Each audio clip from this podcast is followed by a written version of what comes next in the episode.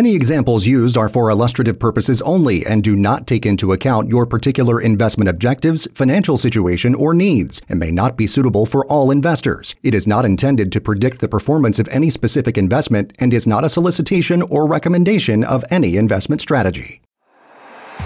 This is another money show. Get set for another hour of the latest financial information and economic news affecting your bottom line. JR and Anthony are committed to helping more Americans like you optimize their income, reduce their tax risk, and reach financial freedom.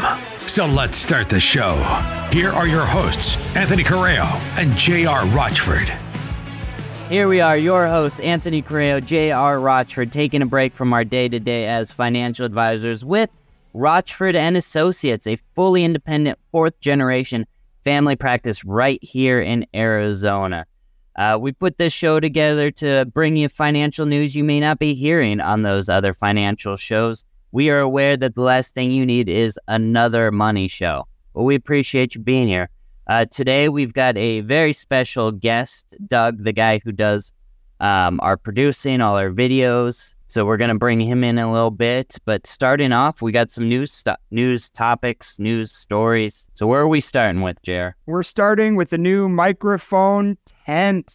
If you're watching us on YouTube, notice the fancy little tent we have. So thank you so much, the one and only Sam Davis, for hooking us up. So we are now official. Today was going to be our last episode, but now that we have the microphone tents, I think we're going to stay for another year, another year and a half. We'll, we'll kind of play it by ear. So today we have a busy day. As Anthony said, we have a special guest with us. We're going to try to bring in guests once in a while because we realize as much as we love to hear ourselves talk, you may want to hear other people join us here and there. So we're going to try to do that. Today will be our first go at it. So hopefully it goes well. Anyway, you know our thing. We want you prepared, not scared. We want you proactive, not reactive. Every week, I say a lot of the same stuff. You know, there's a reason that I say what I say.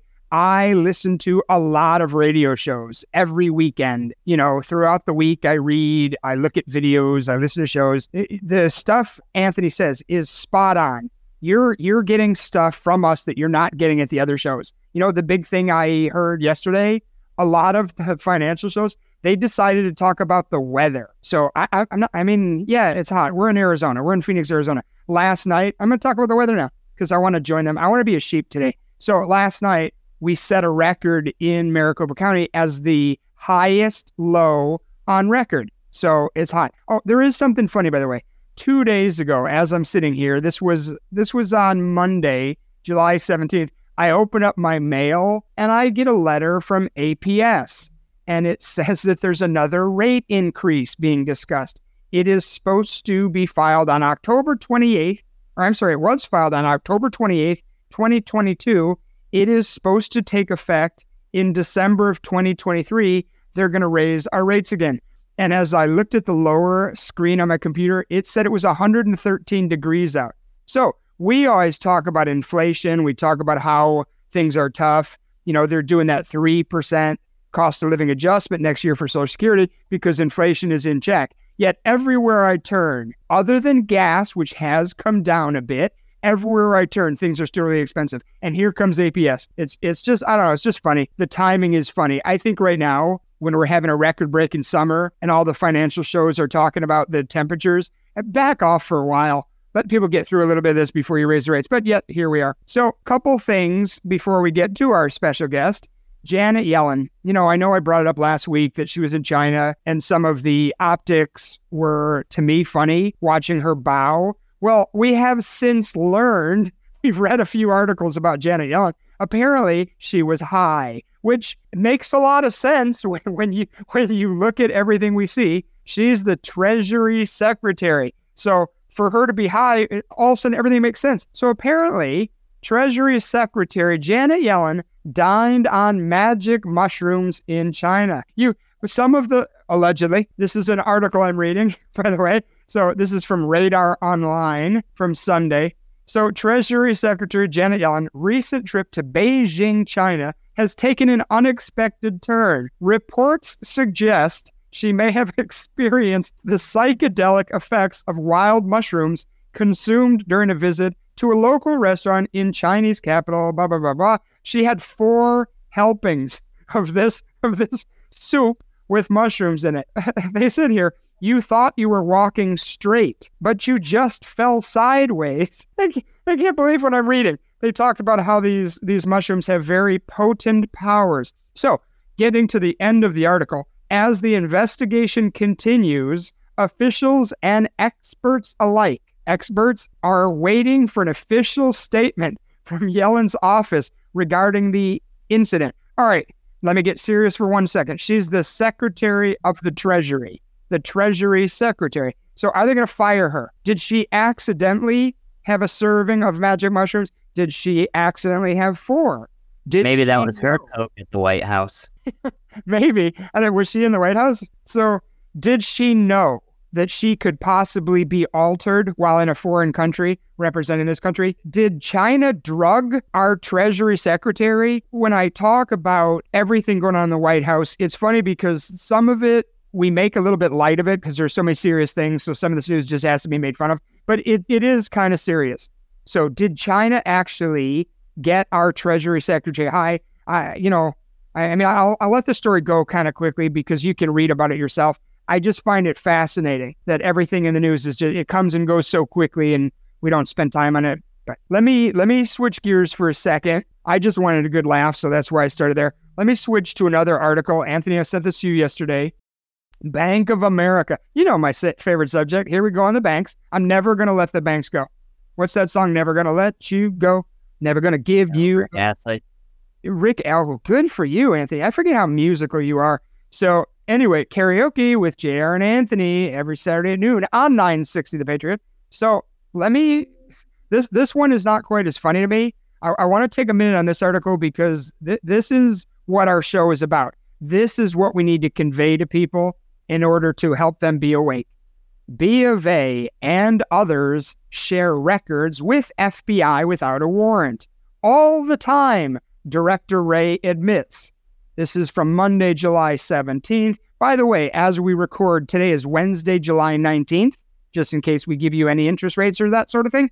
So, among the doublespeak and other bombshells disclosed by the FBI Director Christopher Wray during testimony to the White House Judiciary Committee oversight hearing, one particularly disturbing detail he released was that the FBI regularly obtains innocent Americans' personal data from companies with the intent of potentially charging them with crimes, the Federalist reported last week.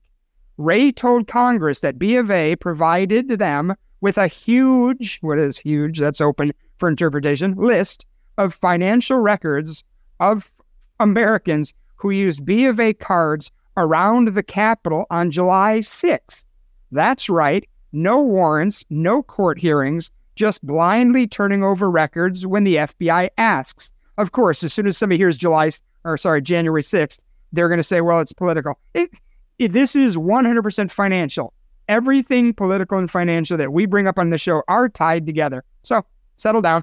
Republican Representative Thomas Massie asked Wray at the hearing George Hill, former FBI supervisory intelligence analyst in the Boston field office, told us that Bank of America, with no legal process, that's where I have a little heartburn with this, gave to the FBI gun purchase records with no geographical boundaries for anyone that was a Bank of America customer. Is that true? To which Wray replied, a number of businesses, I'm sorry, business community partners all the time, including financial institutions, share information with us about possible, let me underscore that word, possible criminal activity.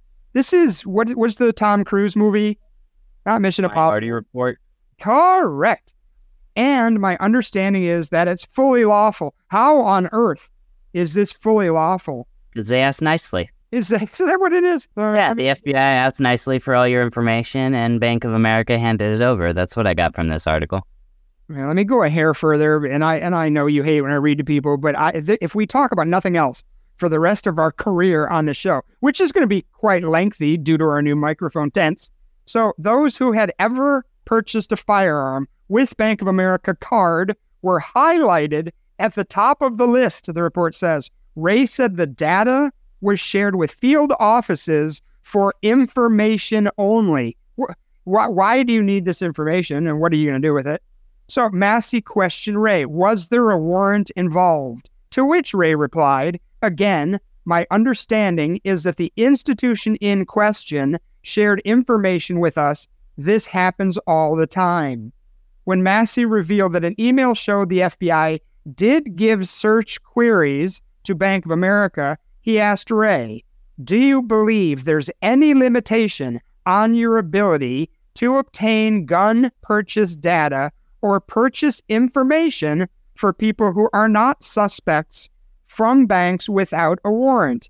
Wray declined to answer in full, saying, What I tell you is that my understanding is that the process by which we receive information from business community partners across a wide variety of industries, including financial institutions, sharing information with us about possible criminal activity is something that is fully lawful under current federal law. You just got pretty much the entire article, and I have not had the nerve to look up more articles on this yet because I am angry about this one. This one I am angry about. We we were in a country that had protections. We are different than North Korea or China or some other countries. Anthony, am I on the right track with this, or is this the most disturbing we have brought to people yet? And we talk about bail-ins. We talk about Executive Order 14067. We talk about CEI, ESG. We talk about all these things. And this is the single most disturbing thing I have seen since we've been on the radio. What do you think? How is this any different than the Patriot Act? It's, oh, I mean, all this- The, NAS, the NSA. I mean, this is this is common knowledge. I mean, this is just one more iteration of everything you do and is tracked and followed. And do people I mean, care? one of those like, I, of course, I want to be upset. I'm not stoked about any of this, but it's like, you know, this has been going on for a long time, and and we've known it's been going on.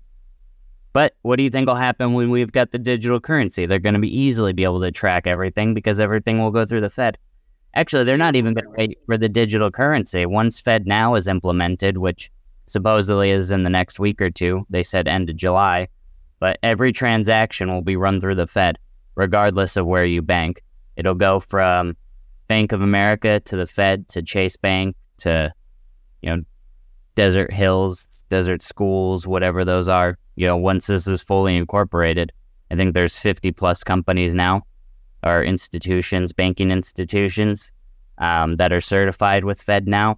Um, but this is coming. So this isn't, I don't know. And I- I want to be upset, but it's, I want you to be upset. I, I want everybody that hears this to be upset and share it with somebody else. Because I'll tell you what, let, let me take you back about a year ago, Anthony, when you and I were talking about FedNow and the, the approaching FedNow. Excuse me. We, we, I brought up social credit scores and how they could use it. And you thought that was kind of far fetched. You were still, it was new to us as a topic, and you didn't think that was an issue. Now, a year later, you you just said it. I mean, you, we see the direction this 100% ties in with social credit scores. And FedNow is not even launched. Central bank digital currency or Unicoin or the BRICS gold back currency, whatever we're going to experience in the next years to come, that's not even here yet. I don't, I don't know. I, and I know I, we only have so much time each week. So I don't want to, I don't want to harp on this too long. I just hope people stop for a second and think about what this means. You know, no geographical boundaries. I wasn't at the Capitol last, whenever it was. I wasn't there. I was in Arizona. I have an alibi and I have a question. So they can look at the bank records and see what I purchased. Well, of course. But it, it, it's being, we're, we're, it's right in front of our face. So I don't know. I just hope people one already here now. Remember the, the people whose accounts got uh, shut down for funding the truckers in Canada? Yeah. And the government stepped in and just, we're shutting down your accounts. Good luck. So, I mean, Yeah. again, we're we're scared about the digital currency, which in the you know this this platform in which it can come because it should make those things easier for the government. But the government already oversteps its bounds now. Like we're we're already living in that dystopia that we're warning people is coming. Like it it's here. Yep, you're right. Well, and we invite it in. We have a cell phone everywhere we go, including on the on the toilet. Sorry to be crude. I've got a friend who his house I go to, and they've got Alexa, and it's just so funny. You know, the first thing I do every time I walk in the door, I'm like, Alexa, how to overthrow the government. And it never gets old to me. I've been doing this for a long time. It's it's not as funny to him, but he's like, well, yeah, you know, I mean, this thing's on all the time so they can hear us. Anyway, let's move on to one more thing. Let's hit one more thing for the articles, and then let's talk in general about the financial markets. And then let's gear up for our guest. So, another article that I wanted to kind of touch on more Americans rejected for loans just as they may be feeling tapped out, Fed survey shows. So, the rejection rate for people applying for credit jumped to 21.8% in June, up from 17.3% in February, the highest level in five years. So, as the inflation, you know, uh, unlike what the government says that it's waning, as the inflation is not going anywhere, basically people that need help, they need to, you know, increase their credit card limit, whatever, they're being told more often no. So that's kind of bad timing. I mean, that's kind of, it's a little scary. You know, when you look at auto loans, when you look at how long they are and how much they are, when you look at subprime auto loans, that is problematic. But you know what it is? You know what it's good for? The car companies. If I am a high risk buyer and I get this whatever 20% note on a vehicle, good. Pay for it for a year, pay for it for two years, default, have them repo it, and they can sell it again. So they, they should want to give out all kinds of credit. But you know what? They are smart and they are nervous and they know that another 2008 could be coming. So there are a couple more things about this article. What types of loans are seeing the most rejections? Number one, you guessed it, auto loans rose from 14.2% up from 9.1% in February. Uh, rejection rates for credit cards, credit card limit increase requests, mortgage and mortgage refinance applications rose 21, 30.7, 13.2, and 20.8% respectively. So basically, it's across the board. So it looks like everything across the board is getting harder to get credit. And you know what? If you go out and you go out to eat or go to the movies and see Sound of Freedom or whatever you do, if you go out, everything is busy. It looks like we have zero problems with our economy everywhere around me. So and I and I notice all this stuff because I'm like, well, you know, I know that we meet people and there's a lot of credit card debt out there. So we know that that's happening. What happens when people max out their credit cards? Then do we see the emperor has no clothes? I mean, and, and well, again, they can't get um, increases, which I do find hilarious that the bank's canceling all these increases because isn't that the whole debt ceiling conversation with the U.S. government? Cannot say this enough. If you run your finances as poorly as our government ran their finances.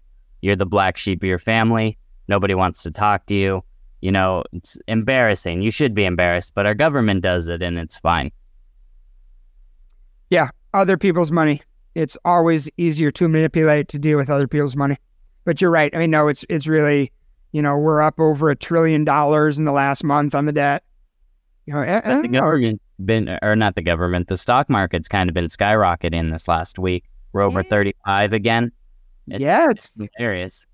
Yeah, and uh, my question, we're we're back into full on melt up mode. Why? Is it just purely manipulation? Is it the fact that the Dow Jones Industrial Average is only 30 companies? Is it what I talked about last week? Every Friday, there's an influx of money into this these markets you know, I get paid every other Friday or bi-weekly or bi-monthly or bi, bi, bi, bi, bi, bi, and and it goes into the target date fund. So there's an income stream for the Dow every single week. Is that what's propping it up? You know, uh, smart people. What is it? Something like ninety percent of all stocks and bonds are owned by ten percent of the country. So there's a lot of people that know what they're doing. It's it's the big, huge bottom layer of people, you know, and, and they're they're still getting in a couple things. One, what what is it? Is it FOMO? Is it the fear of missing out? Like it's going up, I have to buy it. You know, my grandfather who started this practice, my father who was in the practice in Illinois and then came to Arizona, you know, they they were in it before there were high frequency trading computers. They were in it when it was, you know, simple rules. You should spend a little bit less than you save. You should buy low, sell high. It's like they they had simple rules and things made sense. But they were buying stock at Kmart J.C. Penney, Montgomery Ward, stuff like that.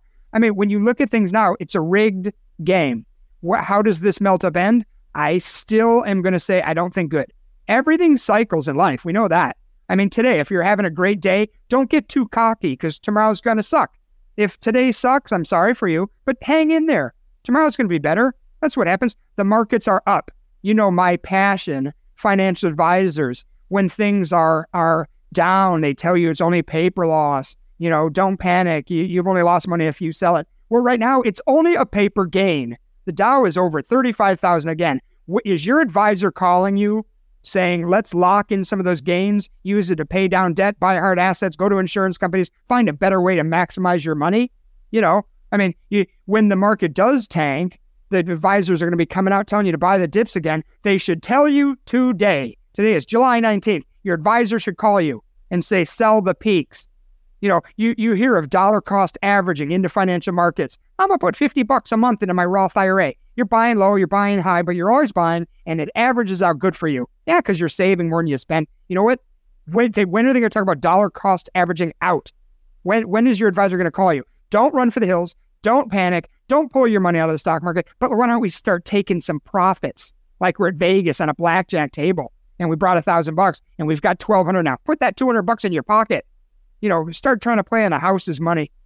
Sorry, a little bit of passion today. I think I'm ramped up. I'm trying to impress Doug. He's in the green room. He's in the waiting room, waiting, anticipating being on another money show on 960 The Patriot. So I'm on my so game.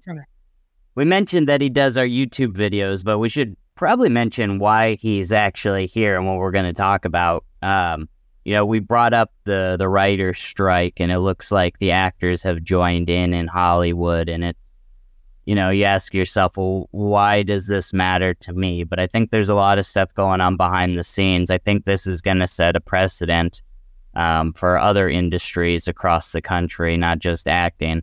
Um, but we're going to get some of the inside scoop from him about that. He's been around that industry for a very, very long time. So I'm excited. See how that goes. Plus, it's somebody to listen to that's not JR. So I'm happy about that. That that was a little bit hurtful. You realize that, right? Yeah, not, you'll get no, I'm having a bad day, but I'm going to hang in there because tomorrow will be better. So, you yeah, know, see. One more thing to lead us into break time, and good tease job, by the way. People need to stick around for Doug. So, one more thing. I think we have a couple more seconds. You know, in the late 90s, early 2000s, when I was new in the industry, my father, when all these advisors were selling these variable annuities and they they were touting, you know, 12 to 14% returns, doing these hypothetical illustrations, which are trash because they're back looking. I want to know the future. I don't want to know the past. I can tell you what I should have bought two years ago. So, but my father was selling 10 year MYGAs, multi year guaranteed annuities, and they were paying six to 7%. Mind you, this was 99, 2000, 2001. All the variable annuity people were freaking out. Tech bubble burst, and Janus Midcap all of a sudden had a reversal. And my father's clients, you know, CDs were paying really well. So it, these advisors were like, that's just crazy. You know, we're making them big money in these variable annuities. You're making them six to seven percent. And then these people, these people, part of a laddering process, we never put all their money in one product. So these people with their six percent, fast forward the 10 years, they had a great run. You know, we, we all know what happened the last 15 years. We went to interest rates at, at zero. We worried about negative interest rates a little while back and the clients were sitting pretty at 6%. Those days are back. I need to tell you right now, we have 10 year fixed MYGAs that are paying over 6%. We should have a line out our door. I just wonder what people are waiting for because you know what it is? When there's no rates to be found, they want 6% for anything. Now that the rates are really good, they're like, well, maybe they're going to go up to 8 So now people aren't buying. It's so funny. The psychology of financial services is so funny. But with that, we better get to break time. So make sure you reach out to us at team at anothermoneyshow.com or give us a call 623 523 0444 and we'll be right back with Doug. Thanks so much for being here. This is another money show, except this one's different. This one's actually fun.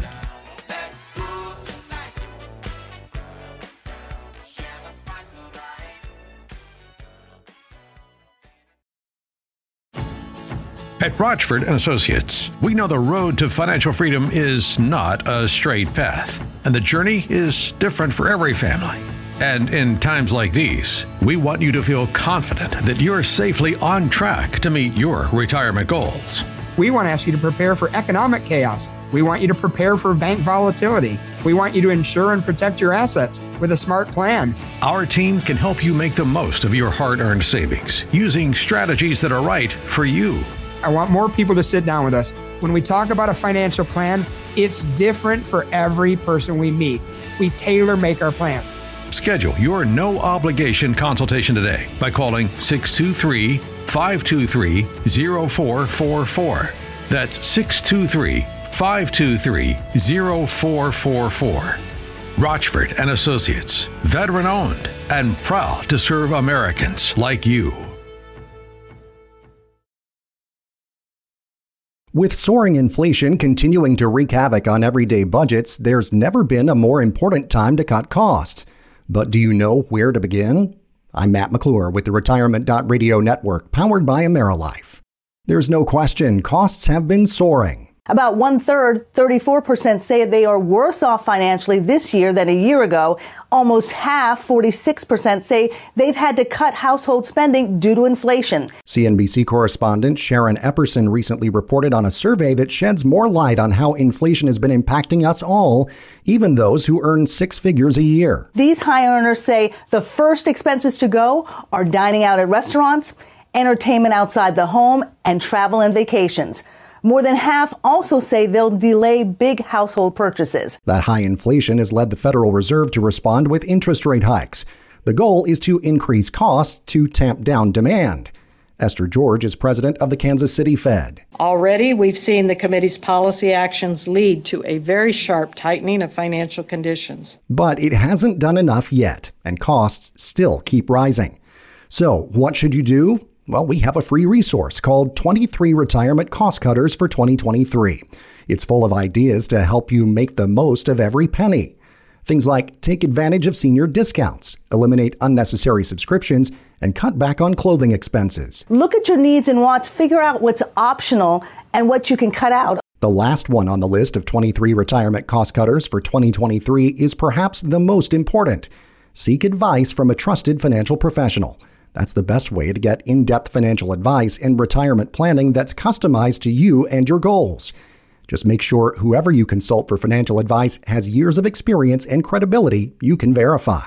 So, do you know the best way to cut costs in 2023? That's a key question to consider as our budgets get stretched to the max.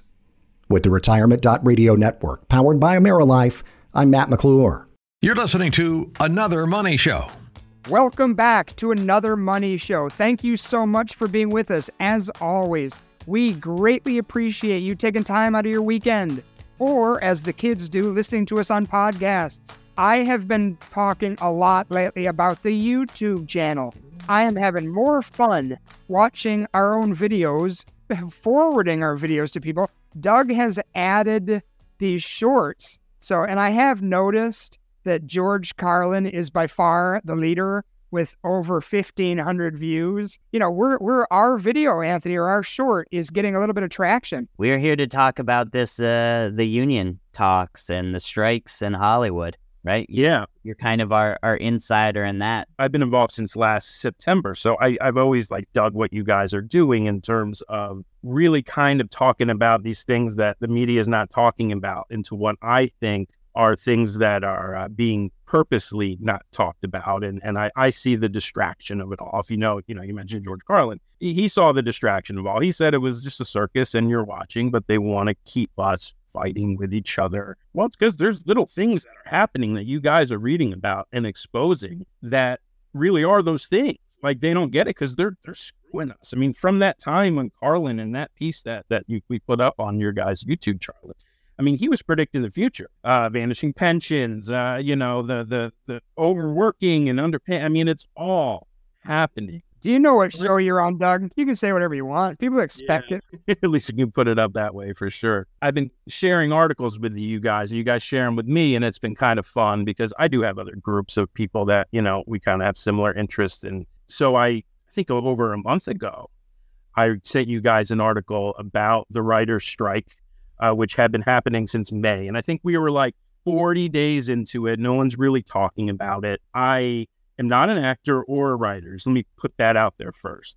I'm a producer, or I was a producer. Now I uh, now I produce radio and I do YouTube, whatever my job, digital marketing for for these great clients and financial advisors out there. But the majority of my career has been working in television production as a contract work. Even when I, you know, when I entered the business, I was at UCF and I worked, you know, on various PA jobs. You took whatever you can get. You're making 400 bucks a week and 500 bucks a week and all that kind of stuff. Moved to New York and that's where I got a job on the Montel Williams show. That was a PA job that actually turned into an associate producer and we can go into more. I'm, I don't want. That's why I didn't want to go into me because I don't want it to be about me. Instead of history, that's kind of what we want to show is that you have lived in this life, so you've right. got firsthand experience. So tell us about what you know. I know you're not in necessarily in this life now, but those that are, what are they experiencing? What's going on with this? So, you know, bottom line is through my career, and I eventually had to go to LA if I wanted. You are working as a contractor you are working. When I started at Montel, I got insurance. My dad said, You don't take a job without insurance benefits. It was a different time. Don't you even dare thinking about taking a job.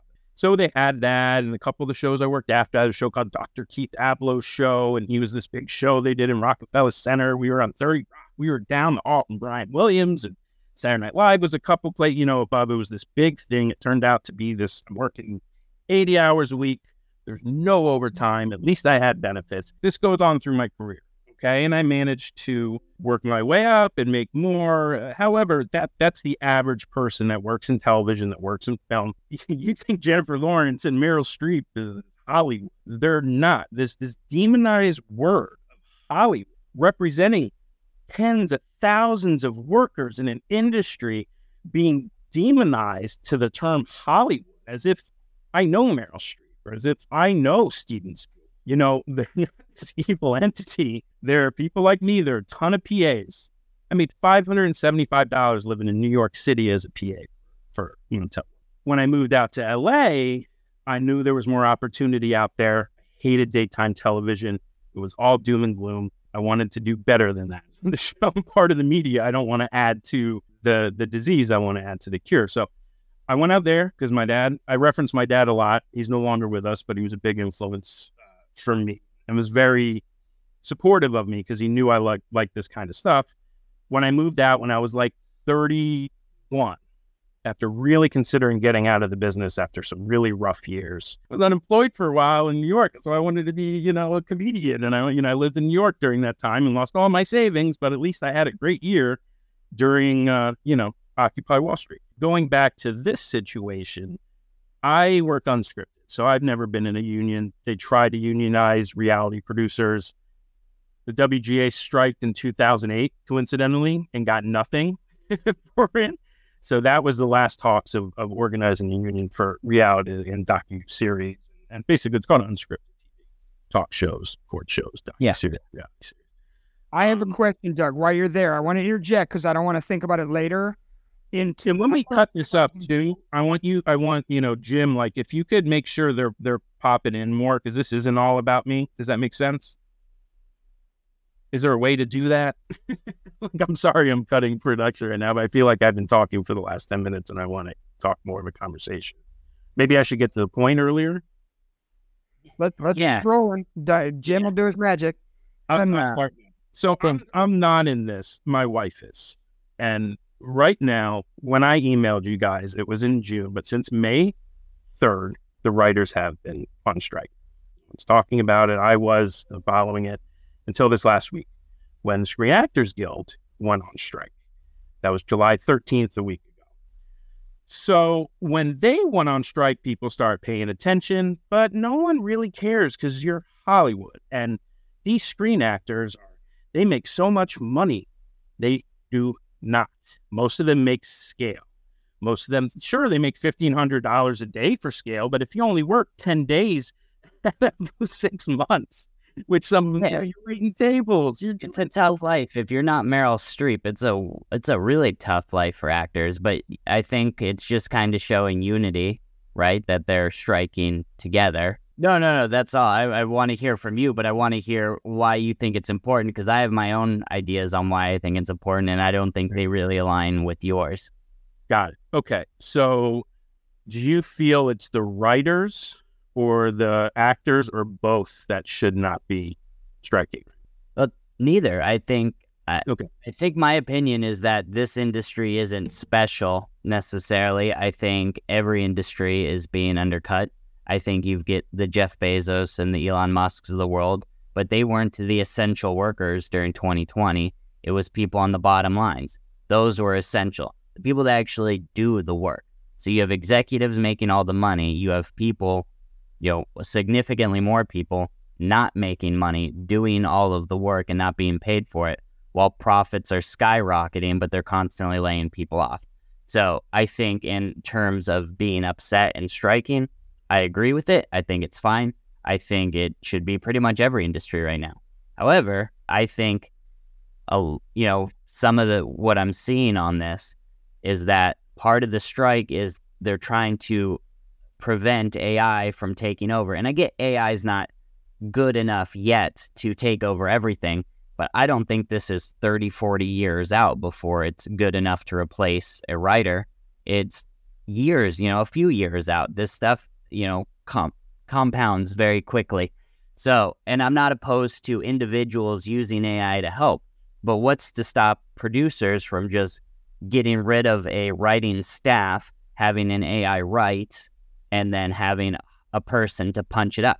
So instead of having 10 writers, you have Right. one. Part of, of what it is. I mean, the writers are asking, hey, we need six writers in this writer room because now there's one. There should be one writer per episode with one writer's assist. These are things these guys have been used to for their whole career. So we always talk about income stream. So another, say, say you're working in an industry and you're used to making $100,000 a year, used to making this and having this. And then all of a sudden someone said, okay, we're cutting that salary. You're making 48. How are you going to supplement? So when before they used to get residuals because they got a certain amount. If this movie made a certain amount at the box office, then they got this percentage. The base pay isn't really that much. The ones that really succeed are the people that write hits, write a really successful movie. Also, now the, the actors were mad at the writers. They said, You're striking again. And the writer said, Yeah, we are because we're getting completely screwed here. Because these streaming services that are now replacing the theaters are now not offering residual. And it doesn't matter how many times someone downloads something on Netflix or views it. If you accounted that to movie dollars and different people buying a ticket for a movie, these writers would be making what they were making before. But studios are not. Netflix Studios is one of the biggest studios in the world. You don't understand that. Yeah. They were one of the first streamers. They did all that and they realized an industry that was completely moving away from the theaters, they're going to jump on it for whatever it is. Did you know that Netflix, Orange is the New Black, those actors, even after the first season and even during filming the first season, they, they were waiting tables. And they because they made scale. What does that mean? Go back. Nothing. That movie uh, scale is like it depends on how if you're a guest star, it's a minimum of what you can make a day. So if you're a guest star in something, you have to make thirteen hundred for that of work. That's fine, but you're just saying it was kind of a base minimum. It's not like they were getting paid for the success of the It's- show. Something becomes successful and they sell it to USA Network, and you're an actor on Modern Family. You didn't make anything when Modern Family was on ABC. You made scale, but it was in your contract that if they sell this to syndication, you're going to make X, Y, and Z amount of money. Now, everyone's not making Friends money. I'm talking about shows that you see that made it. Modern Family, that was a hit, and it's a hit in syndication. The Office, those guys are making tons. That doesn't exist anymore, and the streamers aren't paying. So, what they're looking to do is not, I need more money. It's like, let's, the world is changing so quickly. We need to stop. This is what happened in 1980. The last time the SAG and the WGA decided to unionize, it was because VCRs were starting. And all of a sudden, all these VCRs are making, all these companies are making money off of videotapes, and the actors and directors and the writers, writers and the actors were not seeing that much. So they struck, strike, and they won because people are consuming this. You watch entertainment every night, every day. These people are not, as I'm saying again, they're not multimillionaires that are like, they're not the NFL. They're not making this. And, and residuals, as you know, People in the insurance sales industry, they make residuals.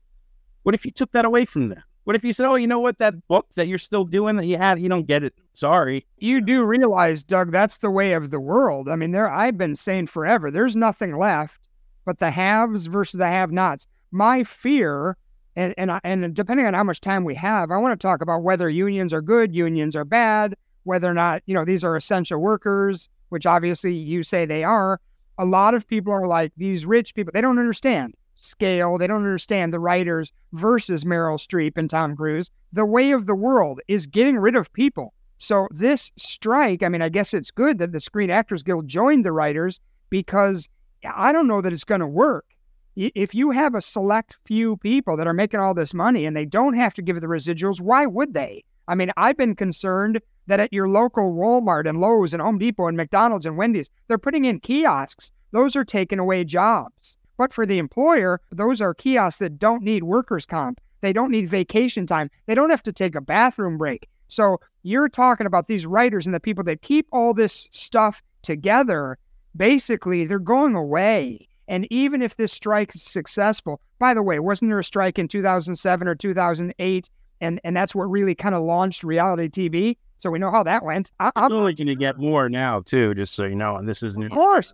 I, Americans consume it people in general consume it. So well, they don't. They're not unionized, so they can continue to take advantage of those workers. They can't take advantage of these unions because, and that's another thing for me. And I want you guys to kind of this, like Jr. nailed it on the head. This is a microcosm of things because if you think AI is not going to replacing jobs, Anthony, you mentioned essential workers, the people that were at the supermarkets every day on COVID, the, the real, they were heroes. You're 100% right. They're getting replaced by these self help things.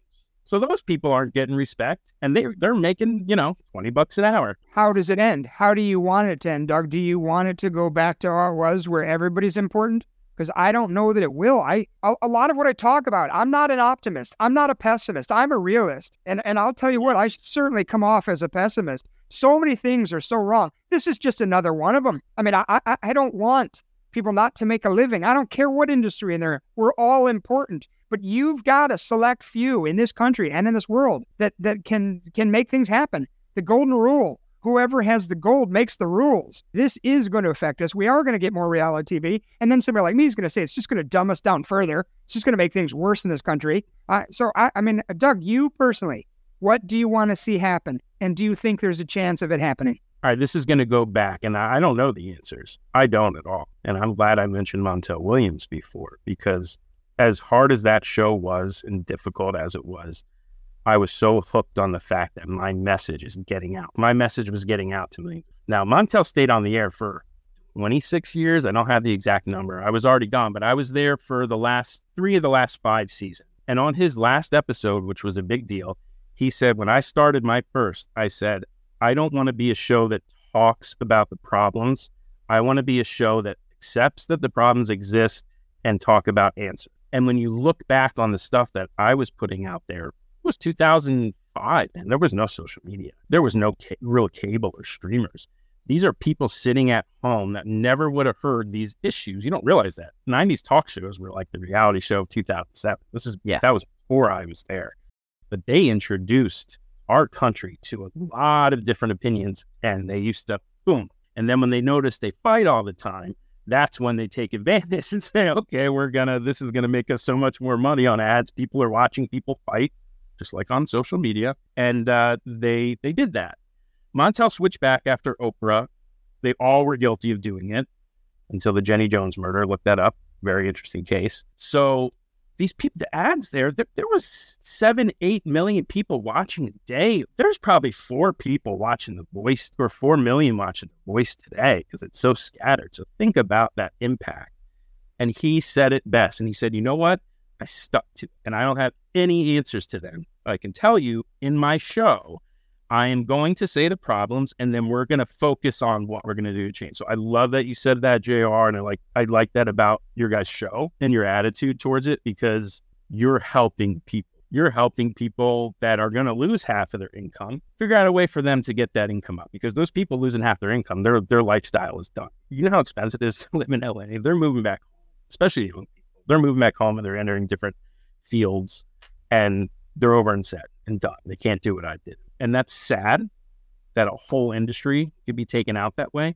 Without a writer, you got nothing. Actors are expendable, craft PAs are expendable, PAs, the makeup guy, all these people are expendable. The guy that came up with this thing that ended up being Shawshank Redemption is um is the writer, you know, is the so. Well, I mean, that kind of goes back to the AI thing because I, I, again, I think that's the single most important part of this. Obviously, can, I, can you elaborate? Because you obviously know. I'm sorry, we didn't get to it. You obviously know about that thing that that's that they're trying to do with the background actors with stealing their images and using it in perpetuity. Yeah, so they're going to pay somebody 200 bucks to have their image, and then that's it. No more. What is it? I mean, what is it? What happens now? So it's like background actors. Like I'll let you kind of lead that. Well, I, I, don't know a ton of it. I was just I was saying that they're the studios are trying to buy the rights to people's images to use that as extras, like CGI extras, essentially. You cut out that industry. But my biggest concern is, well, you could do that with actors. Then you could do that with writers. You can do that with that. I think a portion, and you said this was, you know, like third down the list on this, you know, these negotiations, but they're trying to figure out how they're going to allow studios to handle AI because I don't mind, you know, individuals using it to help, but to be able to replace these individuals with AI, that's my concern. Because again, the, it's not just this industry. This can be applied to anything. So if you have these unions discussions where they decide how they're going to use AI to implement and to help, but without replacing jobs, I think this could be a catalyst for how other industries use AI. And are we just going to see a massive amount of jobs loss? I mean, think of think of the US in the 40s, 50s, 60s. I mean, manufacturing was huge here. And then people got replaced by robots. And then people got replaced by people in China. Robots people in China. Right? So uh, roles shifted. You have to, you know, you got to roll with the times and shift job. And I don't think that's happening. This is going to be a continuation of that. Now we're going to lose even more jobs in America, but how? And well, to, to, to really give the detail of that story with the AI is terrifying. This is why this is why the screen actors said because they fought with the writers and said, "Don't do this until this happened." They say that background actors who get they make like two hundred bucks a day, one fifty. A lot of them wait tables and are bartenders, but they're aspiring actors going on auditions, and they get lucky. They get in with a background company, and every day they go to a random one and they sit in the back and they eat food and they do things in the background. They don't say a thing, and they make two hundred bucks and they get lunch, and that's their day studios are trying to, on the first day they come in, have them sign away their rights and their images and allow that studio to use those images in perpetuity. So someone that was making $200 a day, $1,000 a week potentially, if they work five days a week, now they're, they're asking them to, uh, we're only going to give you 150 bucks. How much money is that studio making off of just that one thing? If you look at bottom line, how much do you think they'll be saving uh, oh. by doing that to, to people's lives. Billions. They would save billions because that's every single movie, that's every single TV show. And instead of having five to 10 to 20 background people at 200 bucks a day, you know, you buy their rights one time and then you recycle those for every. And they look real because they know that AI looks like crap. You put something in it, it's just like crazy face and it's this because it's not there yet but they have the technology to get it there and they're not negotiating. They're not going, let me read you this since we're coming up on the end. I want to read you quotes and how the industry is responding. Let's start with this from Denver. This is quote, the end game is to allow things to drag on until union members start losing their apartments and losing their houses. Studio executive acknowledging the cold as ice approach Several other sources reiterated the statement. One insider called it a cruel but necessary evil. The studios and streamers next think financially strapped writers would go to WGA leadership and demand they restart talks before they could. This could be a very cold Christmas for everyone. In that context, the studios and streamers feel they would be in a position that dictates most of the terms of a possible ideal deal, but they're not budging on certain issues. One being AI. They're not That's budging because right they here. don't have. They're in control. I mean, everything we talk about on the show, and and you hit it, Doug. I mean, Montel Williams. I'm not just going to give problems. I'm going to give solutions. We say that all the time. We want to help you, one person, one couple, one family at a time.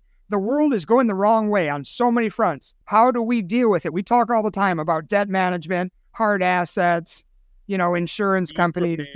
For when this happens, and don't rely on one company, rely on yourself and multiple income streams. That's what I love about what you guys are saying because people need to enterprise these self. These actors, they could enterprise themselves on YouTube. They can. They win. Very, very talented people. They're art. And they win though. Do they have a chance at continuing business as normal in Hollywood or wherever they are? Or is this really, are we really seeing the future right now for entertainment? We have to roll with the tides. Like just like the times back on the road, we have to learn to roll. This is happening. And how do we roll? You enterprise yourself when it comes to that. When it comes to other people and other industries, we just have to realize that we have so much more control. You just look at the tools around you. You have your own show that you reach so many people on YouTube and on the radio, and that you guys get your message out there. You guys have any of these people who are producers and really they could go to YouTube and make their own stuff and completely bypass it. That's what's brilliant about YouTube is because they support, they want to help you.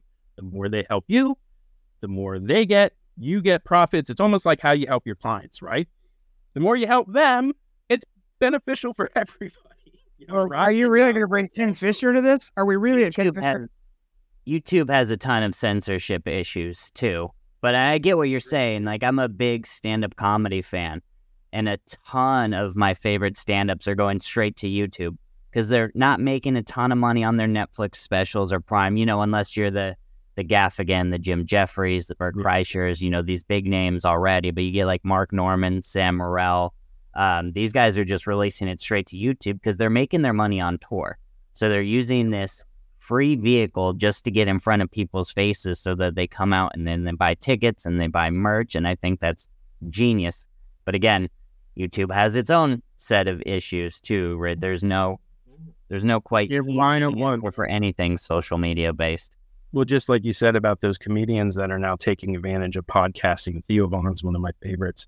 Oh yeah, he's selling out wherever he goes because they're making their money off of that. It's not like he's making his money just off you. People think you go on TikTok and I'm going to get all these thousand views and I'm going to make all this crazy money. First of all, TikTok will never.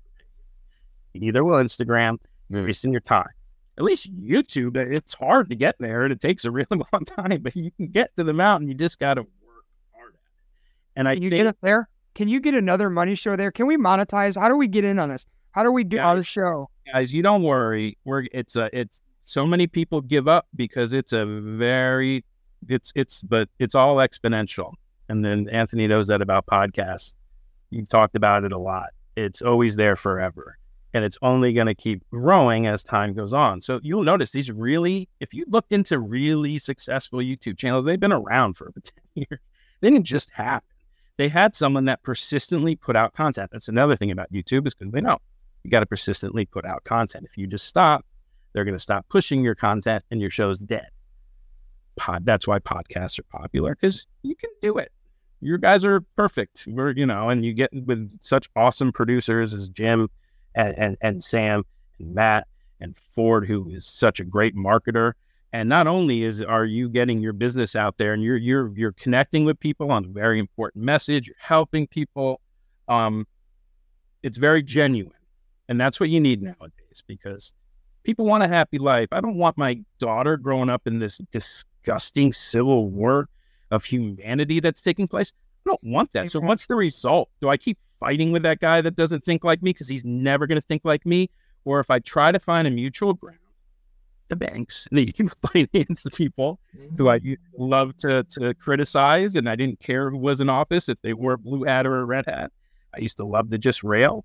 I was so mad after 2008 my they derailed my life. So many of my friends lost their houses in Florida. These were investments that they thought they were going to make hundreds of thousands of dollars on, and they lost their shirts.